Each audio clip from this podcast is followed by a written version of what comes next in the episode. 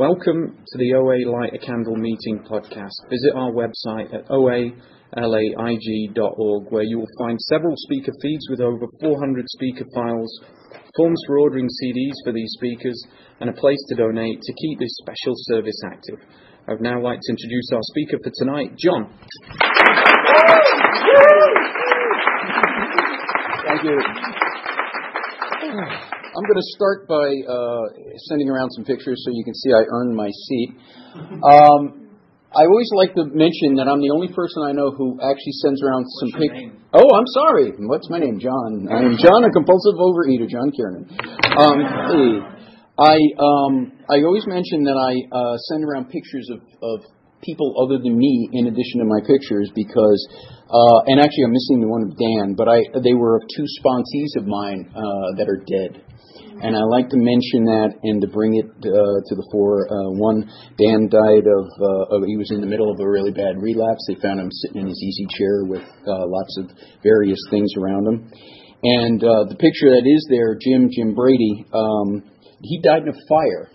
He was too big to get out. He was six hundred and something pounds. And, you know, um, the reason I mention that is is this is the program I'm in. You know, I'm in the one with the body count. I'm in the one where people don't get out alive sometimes. And, and I want to remember that. So, um, of course, I, I just want to tell you a little bit of Light a Candle trivia. This used to be my home meeting for a number of years. And I went and checked today just because I was curious.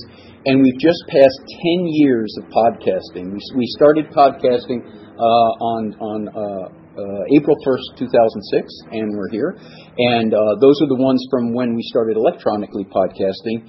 And that gentleman over there started this. Roy started this meeting on uh, September first, two thousand one, right right before nine eleven. Roseanne was the first uh, speaker, and uh, actually went back and took. And he did tapes in those days. We went back and actually digitized a bunch, and it was really cool.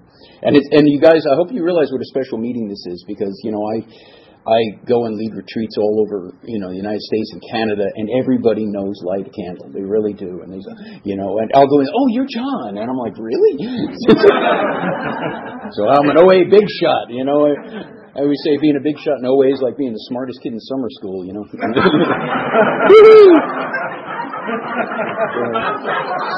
um, so anyway, I've been coming to O A for thirty-four years. Uh, I am uh, sober in another program for thirty-four years. Actually, coming to, well, it'll be a while.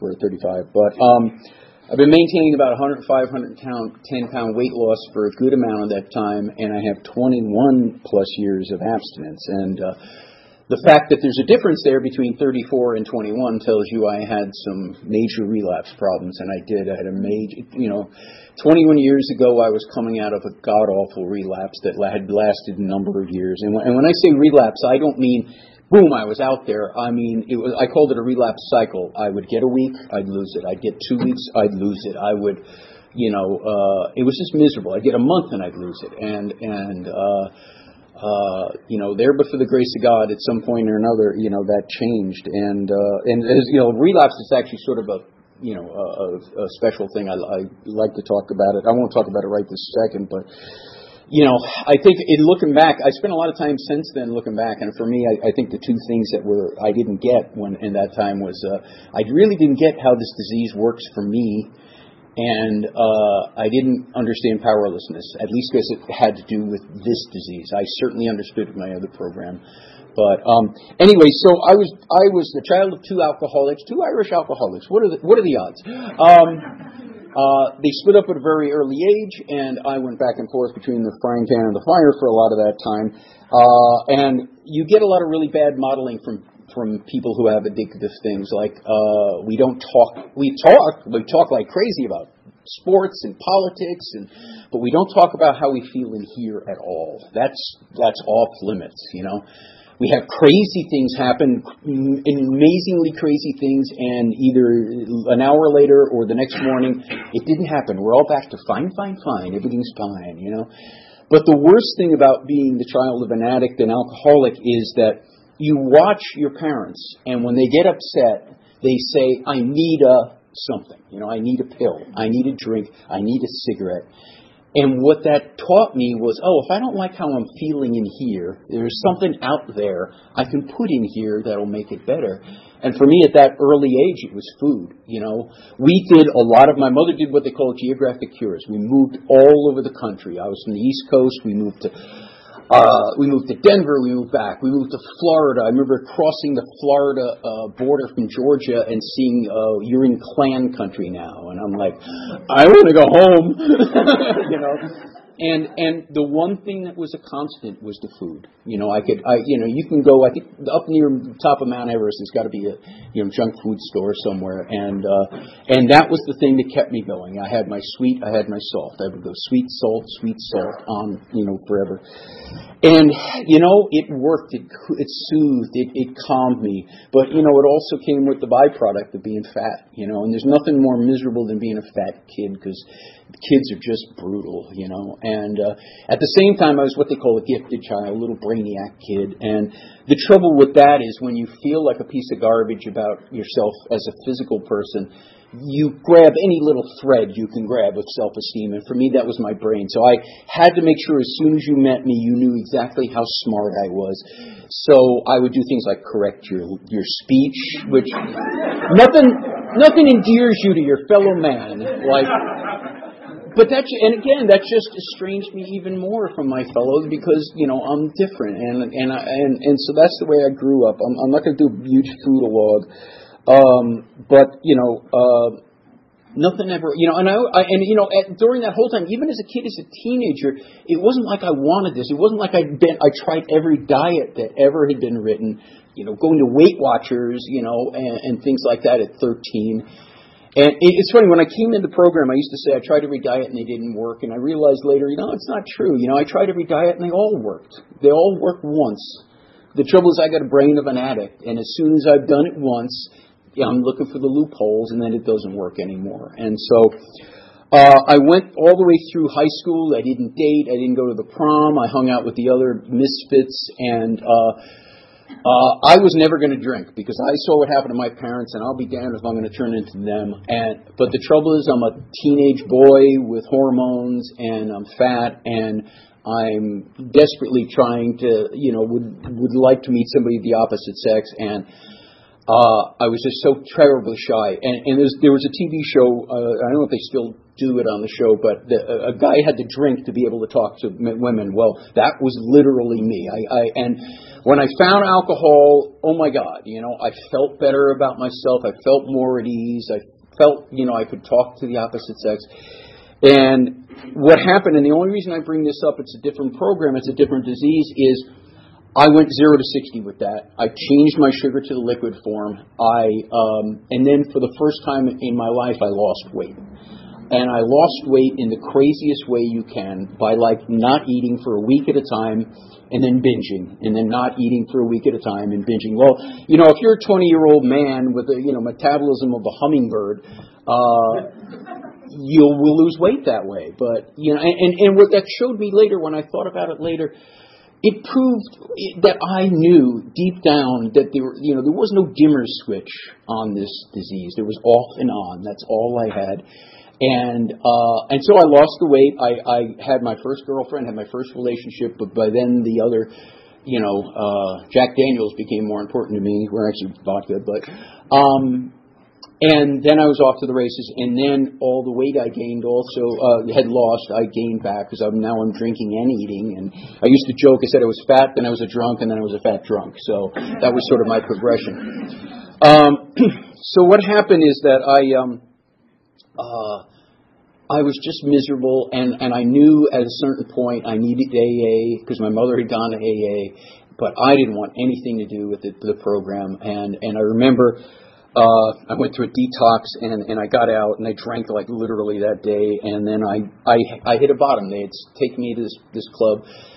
And I remember having an argument with the guy who was my first sponsor, because, uh, you know, I said, I can't be part of this. I had grown up in a very dogmatic religion. And now I'm a, I'm a card-carrying atheist. I want nothing to do with anything. And I said, I can't be part of this. It's this religious program. And he's like, no, it's a spiritual program. And I was like, no. And we had something. We had that. You know, we used to be on a, a window shade thing. I said, look, it says God right there. God, God, God. And I point to that on the steps. And, and him in capital H, you know. And so he said, he said the most brilliant thing. And I really think it was God speaking through people. He said, okay, leave it out. And you take somebody who can make a two-step process complicated, I'd be like, what? And he said, right now your disease is looking for any reason to head out the door. You know, what could be better than that? I promise you, you stay in this program, you, nobody's ever going to make you believe in anything. Nobody's going to make you do anything. You stay sober till you're one hundred ten. Nobody's going to make you believe. And because he said it in that way, I was able to sort of, you know, resign from the debating society and stop being so guarded, uh, you know, because I've heard people tell newcomers, oh, keep coming, you'll get it, you know. If they'd have said that to me with the paranoia I had, I'd have, oh, my God, the cult is going to get me. And um, I, that wouldn't have worked. But the fact that he did tell me, you know, that, it helped. It allowed the door to crack just a little, you know, the mustard seed, as they say. Um, and what happened is... Um, I then got back to that crazy dieting again, and I'm doing that, and I'm trying to stay sober, and I have a slip, okay? I have a slip in A A, and, you know, by the way, by then I'd heard of O A. You know, once you get here, you start to hear about all the other programs, and, and as soon as I heard it, I go, my God, that's it. You know, I got this great brain. It's of no use. Uh, how many other places it's been great for me in my life. And I love Mar- uh, a lady named Marcy says, you can't fix a broken brain with a broken brain, and, I, and it's, it's just so true for me, you know? Uh, so after this, after I came out of that slip, I remember going to the guy who became my second sponsor, and I said, I need to go to O A. And, you know, over there in A A, they're like, no, here, have a donut. Have a, you know. And I'm like, no, I, I swear, these two are so intertwined. I need, and he said, he said, oh, I told you what meetings I want you to make. I don't care what the hell you do the rest of the time. They're, they're real touchy-feely in A A. Uh, or at that time they were. And, um... And I said, fine. And so I went to O A, and I fell in love immediately because all of a sudden everything made sense, you know. And uh, uh, I got a sponsor, and I'm going fine, and I have the metabolism, like I said, of a hummingbird, and I'm in twenty-six, and I lose my weight really quick. And this is like the first time in my life I was ever anorexic, okay? Now, I've done every iteration of this disease. I've been a compulsive eater. I've been a bulimic. I've been an exercise bulimic. But for this one little time, I was anorexic. And I'll tell you why. Because if you've been fat almost your whole life, and I, that little time I almost don't count. I've been fat my whole life. If it, the concept of goal weight, it practically comes with angels singing, you know, go away. It's this... M- you know, magical gate I will I will walk through, and and I, I'll like myself. I will have self-confidence. The women will be clawing at my ankles as I walk by, you know. And what happened is I had a goal weight. I got to that weight, and you know what happened? I got to that weight. Nothing else. I didn't like myself any better. I didn't. I wasn't less shy. And and then I, the genius that I am says, well, that must not be the right number. So I lost another ten pounds and still didn't like myself. And I lose another ten pounds. So finally people are coming up. Are you all right? you know, you know, and, and that's, and, and you know what? I needed to do that to prove to myself something that everybody has said in here for years, that there's no number on the scale that's going to make me want to like myself or, you know, any of that. But at that time, I, I didn't get that. So I um, I, I uh, did really well for a while, and then my sponsor went out. And then what happened is, is I um, uh, I was working at a magazine, and I started doing stand-up comedy at night. And all of a sudden, I didn't have a lot of time for meetings, you know. And the wonderful thing about this disease, it's real patient, you know. I stopped going to meetings on a regular basis. I'm doing clubs in New York, and finally one night at Dangerfield, somebody says, "Hey, after hey after show, we're all going down to you know Chinatown. You want to come?" And oh yeah, sure. And boom, I was off to the races, you know. And this is a year, a, year, a good year. And I had said, I get it, I need to do this, I need to be on a food plan, you know, a day at a time, the rest of my life, this is what I got to do, and boom, I'm out again. And and I thought that was unique. And then if you ever go back and read Bill's story in the big book, you know, Bill couldn't get uh, couldn't get sober, didn't get sober, finally realizes this is what he's got to do, and still, you know, he ends up pounding on the bar again. You know, how did it happen? And that was just me. And, and So I, um, it took a while. I come back and I'm just, I'm having trouble. It's just so hard because I came in the first time and the abstinence fairy hit me on the head with the wand. It was easy. I was on a pink cloud. I'm sitting there going, what's, why are these people having any problems? And the second time it wasn't that way. And what I realized later in looking back at it, you know why? Because that first grace abstinence, which I, I see this a lot in program, it was just another one of those diets. You know, I had just, they told me what to do. They gave me uh, a food plan. Uh, I came in right after grace sheet, so they had this dignity of choice, and, and I had was practically grace sheet. And, and, but it was just another diet. And the second time around was going to be a lot harder. And, and it's so weird because, you know, over in, in these other programs, they'll talk about chasing that first high. Well, what I was doing is I was chasing that first abstinence, you know, and expecting it to be easy, and it wasn't, you know. And so I slipped and slid for quite a while. I ended up in a re- really good group in Darien, Connecticut, and, uh, and I pulled it together for the most part. I met somebody. I took her hostage. Uh, we got married, um, and we uh, we were both comedians. And we moved out here to the West Coast. And my program fell apart. It just absolutely fell apart. And that relapse cycle was the thing that started. And it was just miserable. And I, I'm not going to bore you with uh, all the details. Uh, But it just was, it was, uh, you know, I remember, and the thing is, fourteen years in, and I'm, when I say fourteen years, I'm going to meetings three to five times a day. That entire, my entire, uh, you know, program I've, I've gone to usually at least three meetings a week. And, and, and I remember I was, I was secretary at Artists in Abstinence over there in Hollywood. I was, um, uh, I was sponsoring, uh, neither of those I should have been doing, by the way. Uh, I had a sponsor. I was a delegate at the intergroup, and yet I would leave Artists in Abstinence, and I'd drive to the donut shop and buy donut. And I'm, I remember leaving there going, why am I doing this? I don't have to go to O A. I'm not, like, sentenced to O A, you know, if I don't want. And that was the pitiful and incomprehensible demoralization, you know, that they talk about, because I couldn't get it, you know. that. And so anyway, make a long story short, I... um. I, I went to another program for a while. I had a stricter kind of food plan and all, and it, it took me a while, but I got it together. And, and the other thing I knew is I knew there was stuff going on, and I couldn't get a hold of what it was. I was so desperately trying to figure it, because I knew that in and out, in and out, and me not wanting to be doing that, there's there's something fighting me inside, and I couldn't see it. So I kept going. I got a therapist because I knew the stuff was going to hit the fan. Uh And what happened is that after I got a certain amount of abstinence, the answer was like that close in front of me. You know what I mean? And because I love that that thing they say, if you want to figure out what you're eating over, stop eating.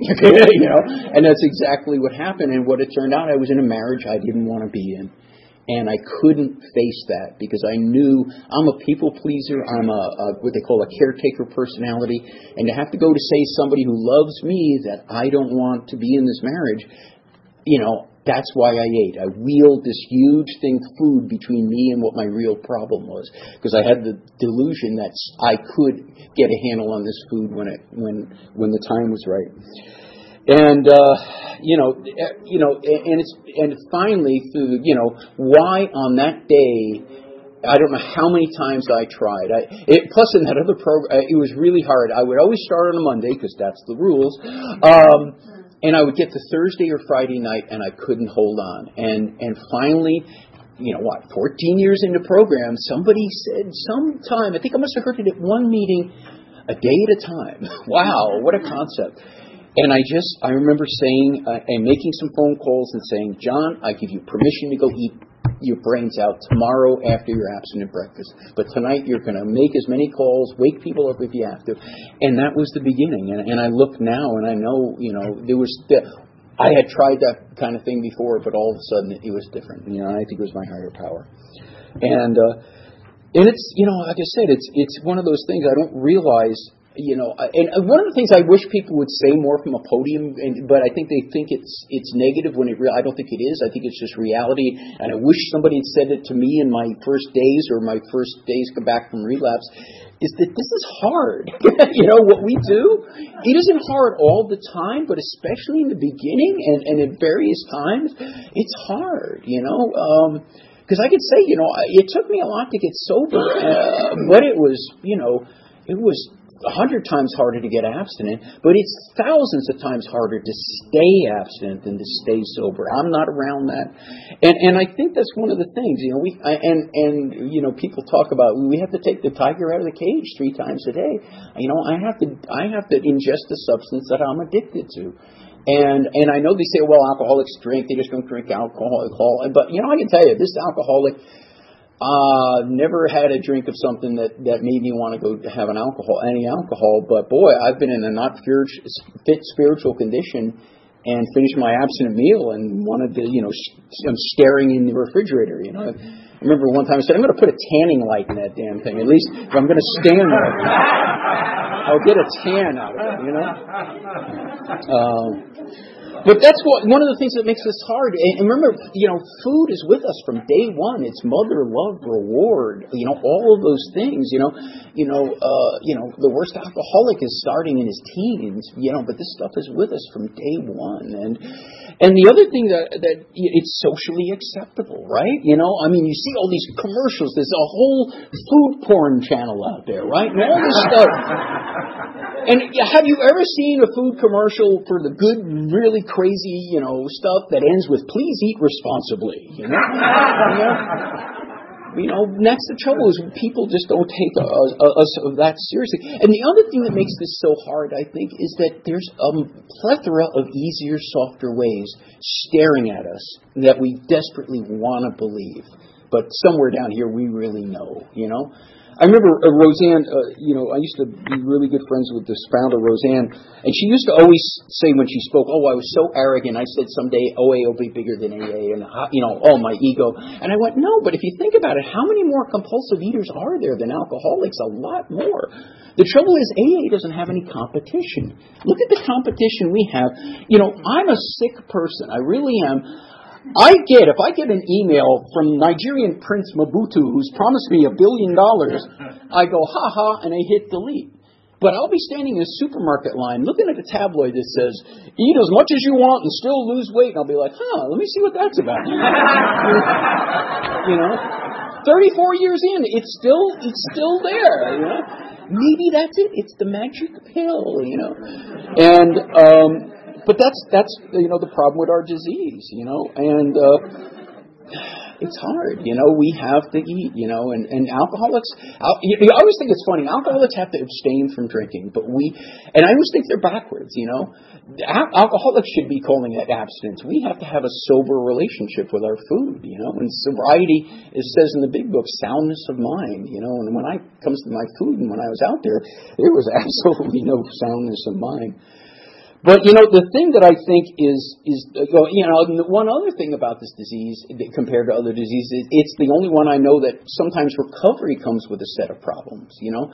I know young women who come in and are and are heavy and they're invisible, and all of a sudden they lose weight, and now they've got all these uh, this attention, and that's hard. And I don't know other diseases where, oh, my God, I got sober. I was so, so many problems from being sober. But that's one here. And the other one that's really bad, and I think it's the worst part of this disease, is the manner in which it delivers the pain, you know? You know, if there's a good thing to be said about alcoholism and drug addiction, there's a phrase you don't hear every day, right? It's a good thing about it. It's that it delivers the pain in an acute way. It slams you face down into the pavement. And maybe one day out of, I don't know how many, you'll think to, you know, you'll you'll end up in handcuffs. I've done that. Uh, you know, woken up not knowing where I was, or, you know, next to somebody I didn't want to be next to, or any of those things. You'll have a moment of, of clarity that says, what the hell am I doing with my life?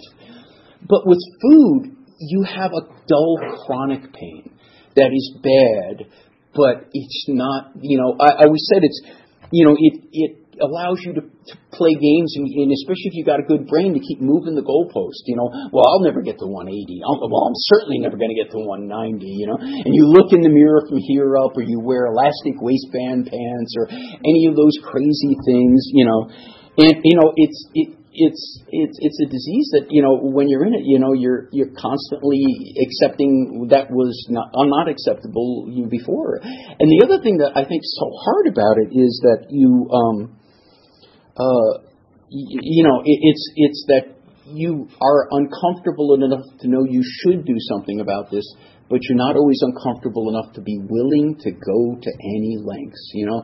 And, you know, every day, I always say when I speak, it, it, that most of the meetings read how it works. I said, the most important stuff you're going to hear didn't come from me. It came from that thing before. And if you look at how it works, it's all there. Willing to go to any lengths.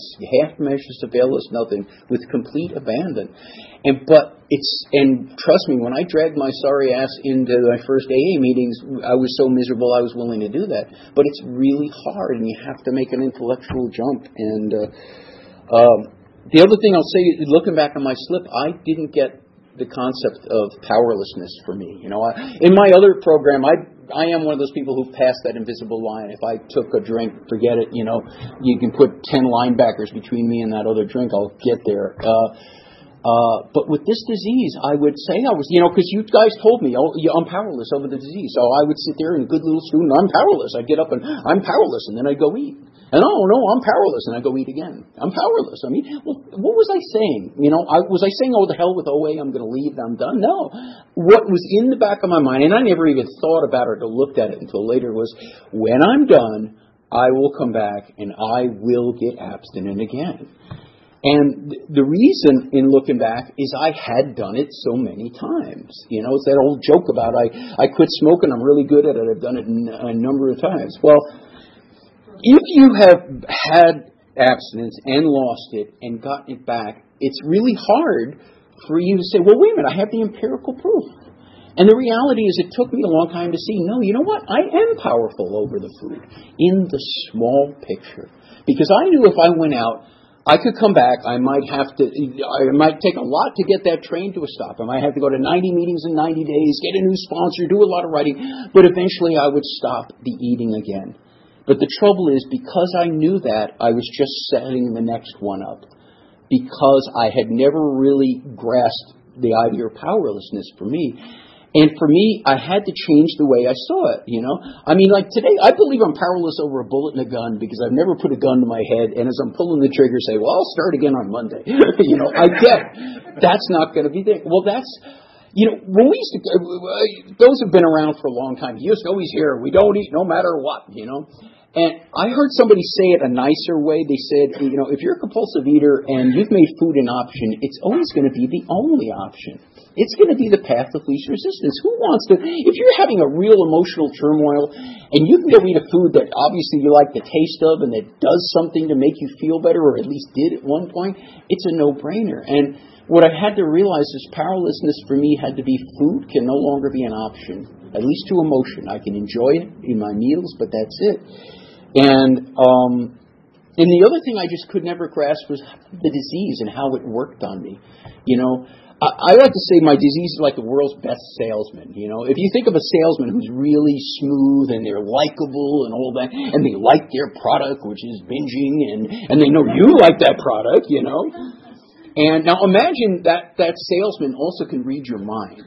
So whatever you're going to say to say no to that salesman, the salesman's ahead and has got an answer. And that salesman is there twenty-four seven, you know, when, especially when I was in my disease, trying to make the sale to get me to go binge. And the trouble was, is that if it did make the sale, when it was done, it would put its arm around me and say, oh, and by the way, this was actually your idea, you know. It wasn't my idea. When I was driving out of that donut shop, if I really wanted to be doing nothing but eating, I would be just doing that. I wouldn't have been sponsor and leading meetings and all that. But that exact moment, I believed I just wanted to eat. And, and that was the, a big part of that. And and I just, it finally started to sink in. I need to see those, ta- those thoughts in my head as something attacking me from outside, not me just, you know, you know, changing my mind. Uh, I'm going to run out of time, but I, I just want to say a couple other things about what I had such trouble with a higher power in the beginning because, you know, everybody uses the G word, and I have, I had a lot of trouble for many years with that, you know, and in the, you know, the, the, um, the religion of my birth, you know, God is seen as this white-haired guy on the top of the Sistine Chapel, you know, saying, pull my finger. Uh, um, and, um, It, a male God just wasn't going to work for me. I come from two long lines of nasty Irish drunks, and the idea of God being a, a male is just not going to work for me. And I had to change uh, some of that. And, and in the beginning, I didn't even have that, you know. And and I, and I, I, I say to sponsees sometimes who are having trouble with that, look, you know, I happen to believe today that uh, some higher power put this program here. And you just, if you read the history of, of A A, God played chess, taking guys from Switzerland, putting them in New York, sending them off to Albany, all this stuff, you know, incredible. And I believe the process is the thing you need the faith in first, the pro- the process of, of the program, of the steps and all that. Because I know uh, priests, ministers, rabbis, nuns, and cantors who are in this program. If it was simply a matter of a conscious contact with a higher power all alone, they wouldn't have had to been there. But they needed to get in the same rowboat we got. It was given to us in nineteen thirty-five and nineteen sixty, which is the program and, and, and doing things that way. And and I say to sponsees, look, if you're really an atheist, fine, cut that cord that I have up to a higher power. Just do this program, and for now, you know, call that your higher power. Because for me, the, the, the key was when I, I, it wasn't accepting a, uh, any kind of a standard higher power. It was just accepting I'm a lesser power. That was the thing I really needed to do more than anything, you know. And today I have, uh, I, it's amazing. I, I I have very little fear anymore. I, you know, I think everything is going to work out. You know, the thing about getting to my age, I go, well, if it hasn't killed me yet, what's the chance? You know, what are the odds, you know? And, and I tell people, you know, when I think about what I believe in, in program and, and is that everything's just going to work out, you know. And and the, the, I've said to people, okay, I, I my formative thoughts, believe it or not, have come from Bugs Bunny cartoons a lot of times.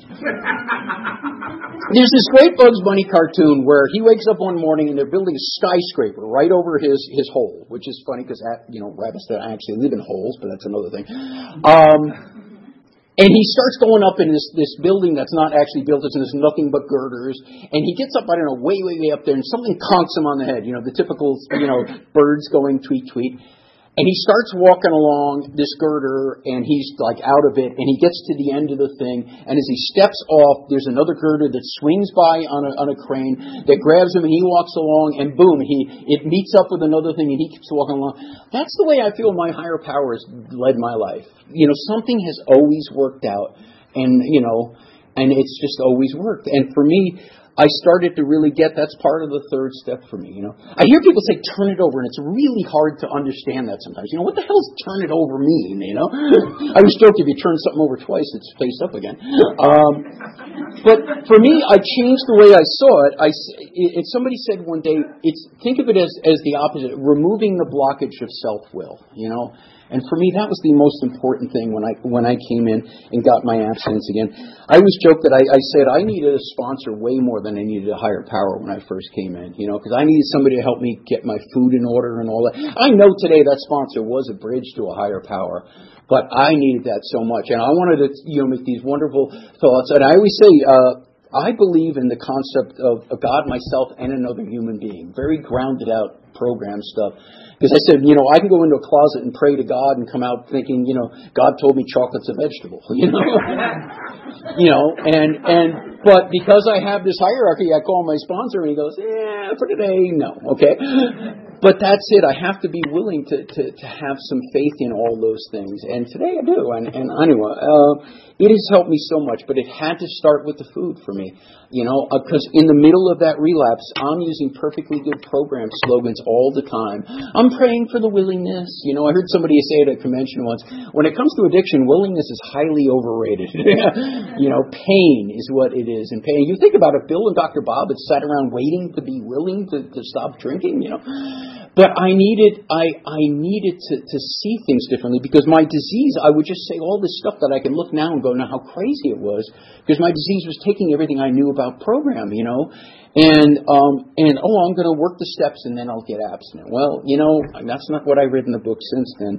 And all these other things, because my disease got up every day in the middle of my relapse with one job to do, and that was to get me to kick the can down the road one more day on not putting the food down.